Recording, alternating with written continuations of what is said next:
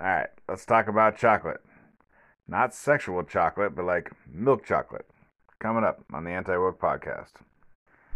So I've come across a YouTube channel that I really like. It's called Business Insider. There's some sort of mainstream media company, but YouTube has been suggesting their videos to me, and like each video, it's not too long, 10 to 15 minutes, and it tells you about like a product. Like I just watched one on sandalwood. Like I don't know anything about sandalwood other than maybe you could get like deodorant that has like a sandalwood scent, I believe. But it turns out that sandalwood is a tree in India and like a little bottle of sandalwood oil, maybe the size of your thumb, probably cost you a few hundred bucks. It's, it's pretty expensive for sandalwood oil. And so they grow like these little trees, and then you gotta chop them up by hand because you only want the you want the I don't know if you know the heartwood versus the sapwood. Anyways, you want the inside of the tree. You can't use the outside of the tree. And like the Indian government puts a number and a tag or something on every single tree that is grown in India and you can't harvest it before it's 14 years old and like people will come and try and steal your trees. And I think India kind of was mismanaging their they had laws that said you can't plant new trees. I don't know. I wish I, they didn't explain that part that well, but I think Australia now is starting to do sandalwood tree production. And probably in Australia, you don't have to worry about someone kind of coming and stealing your shit. Then I'm watching a thing on cocoa. Apparently, they grow it in Ghana.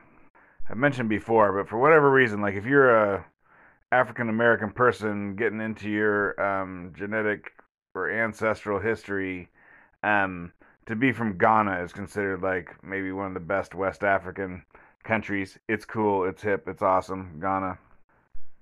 Like there was a there's a YouTube channel of like some American black Americans who moved to Africa and you know their lives there and they chose Ghana. I mean, they could have gone to any country, they chose Ghana. Ghana's a good country, you know, I think it has a British history for one. But I guess they got the right climate or something, so I don't know where cocoa comes from. I think it comes from South America. But anyways, they planted cocoa stuff in Ghana hundreds of years ago, and so now Ghana makes a lot of cocoa trees that make these crazy. They look like a yellow acorn squash, if you know what I'm talking about. It's like a little tree. It's a short tree. You know, you don't have to reach way far up, and it has something that looks like a squash. And then you take those off the tree once a year, and you cut them open, and they got like these beans. The beans are about it's about the size of half a thumb, and they're like covered in white slime. And then you got to dry them out or whatever, and then they put them in giant burlap sacks. And so the name of the video is Ghana grows our cocoa, so why can't it make chocolate? And so I haven't actually I haven't actually watched the video, but my guess is okay. So first off, chocolate is made in like America and Europe. You know, blame the white man.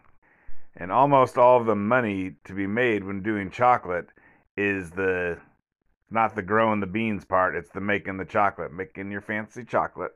And so why, you know, Ghana grows the beans, why don't they make their own chocolate? And I don't know, but my guess is uh I don't know. Well, let's see. I'm gonna I'm gonna tell you my guess, and then I'll tell you what the show says agrees with it.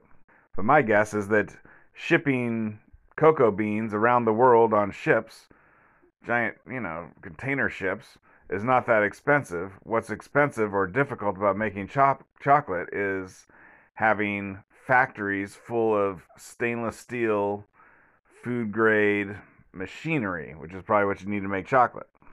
Oh, that's right. The whole reason I'm even talking about this is because of the one time I spilled the chocolate. So I was an electrician in Southern Oregon, and there was this. You probably never heard of it, but there's a city called Ashland, Oregon. It's like the wokest city in Oregon and then they had this basically woke. I mean, it's before woke. I mean, I don't think they were talking about white people being evil or something. But anyways, there's a chocolate factory in Ashland, Oregon, and so I think they. I can't remember why, but I think I think the chocolate factory, like I say, it's just, it was a giant building. In fact, it was shut down when I was there. It was a giant building full of nothing but like stainless steel vats and tubes and whatever, just huge, huge equipment. I think you know when you're when you're making food, you have to use stainless steel. You can't use normal steel and let contaminants get into your food stuff. Otherwise, the FDA will shut you down. But anyways, I was they shut it down because they're putting in new equipment, and then me and another guy, we were there to do the um, electrical. And so I had all these wires that I had to hook up, and I don't know, they had like numbers and colors and letters and blah blah. And I don't know, long story short, I fucked up. And so electric motors, depending on the type, I won't go into it. Depending on how you hook them up, they'll either go like for or in forward or in reverse. And so I hooked up an electric motor wrong, and it ran in the way you didn't want it to run, and then like just a basketball sized piece of chocolate just came out of a machine and just went plop on the floor. And obviously that was not supposed to happen, so we turned it off, fixed the problem, that was the end of it. But it's kind of funny, like, I don't know, when you're you're you're an electrician called in for this job and then you know you hook up something backwards and chocolate comes splooging out and you know someone i didn't clean it up. I'm an electrician. What the hell do i know about cleaning up chocolate?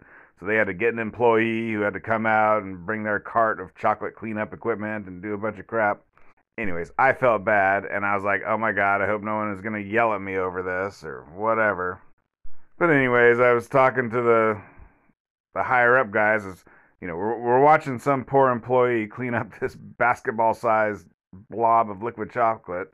And I'm talking to the guys who are above him, and they're like, ah, you know, they're telling me, don't worry about it, it's no big deal. And one guy was like talking about, I think he, he worked at like a Hershey's factory in Texas, and he's saying that something went wrong, and they got like a foot thick layer of melted chocolate on an entire warehouse once. So he's like, ah, this is nothing, don't worry about it. But him saying that definitely made me feel better. And then I don't know the guy I worked with. He thought it was so funny. He just he kept he kept saying I was the guy who spilled the chocolate.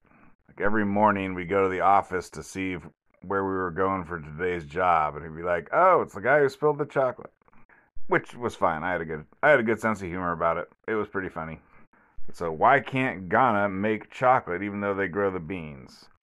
Part of it is to make chocolate you need three things. You need the cocoa beans and then you need milk and you need sugar, you know, milk chocolate. And so they're like taking milk. If they want to make it in Ghana, you know, like you got to take milk from Europe and send that to Ghana.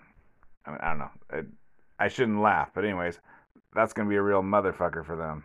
You can send the beans to Europe where they got the milk, or you can send the the, the milk to Ghana where you got the chocolate beans. But here's the problem the other thing is, Ghana is hot. It's super, super hot there. And so if you make chocolate and you don't keep a super good eye on it, it just melts and gets destroyed. So I guess now you need like refrigerated warehouses and trucks and everything. Like the whole step of it, a whole step of making chocolate in Ghana. I don't know, either do it at night or you got to put it in a refrigerated area. That would be a nightmare. Let's see. Also, Ghana the government they got together with the Ivory Coast, which I think is next door, and like between those two countries, that's like where almost all the chocolate comes from. And they set um, kind of like they did some socialism and set the minimum price for chocolate per ton, chocolate cocoa beans. I guess. And here's what I really want to say is that, or you know, here's in summary. So you know, like their factory is nothing like a Hershey's factory in America or a whatever Mars bar factory in Europe but in fact, Ghana, Ghana is much better than your average Af- African country, and these, and so like their farms and their chocolate factories, even though they have trouble keeping it cold, um, I mean they're doing great. They're doing, you know, it's not like you got to look over your shoulder every five seconds because someone's about to attack you with a machete. Like they're doing pretty good. They're like, I wish the electrical grid was a little better, but hey, we say that in America. I mean, I'm sure theirs is much worse, but you get the idea. Okay, let's summarize it all into one little saying. The Ghanaian cocoa bean industry is doing pretty good. I think it's lifting some poor black people into you know nothing like middle class in America, but it's it's it's doing something. It's helping people, so that's pretty cool. All right, let's get a little bit anti woke though. The show ends with telling us that you know I don't know, the vast majority of cocoa bean farmers are live in poverty, you know, and the giant mostly European chocolate, I guess, more than American companies. They make so many billions of dollars every year on chocolate. And so, you know, they got some guy talking about some Ghanaian guy who's, you know, he supports Ghanaian chocolate, and he's like, yeah, you know, those people over there shouldn't be making so much money off of our cocoa beans. We need to be the ones making the money. Like, basically, it ain't right. I think he actually said the word colonized chocolate or something earlier, so, you know, it's racist. And I'm not on the side of the big corporations. I'm not necessarily on the side of some poor farmer in a shithole country. I guess, you know, this is just a 12 minute YouTube video. They don't have time to run through or try and figure out, you know, what do you do? What do you, what do you do when you got shithole countries and then like, you know, fully developed corporations in Europe and America? Like the shithole countries, they can't make their own nice corporation all of a sudden. They got no education and I mean, it takes hundreds of years. I mean, maybe maybe Ghana will have a you know will have, will be the Her- will have a Hershey's company in a hundred years, but that's how long it takes to make a Hershey's company or longer. So maybe you know a few accusations of colonization and racism will speed up the process. I don't know. I you know I probably I think it will. It won't slow the process down. Twitter handle at Anti Woke Podcast, and thanks for listening.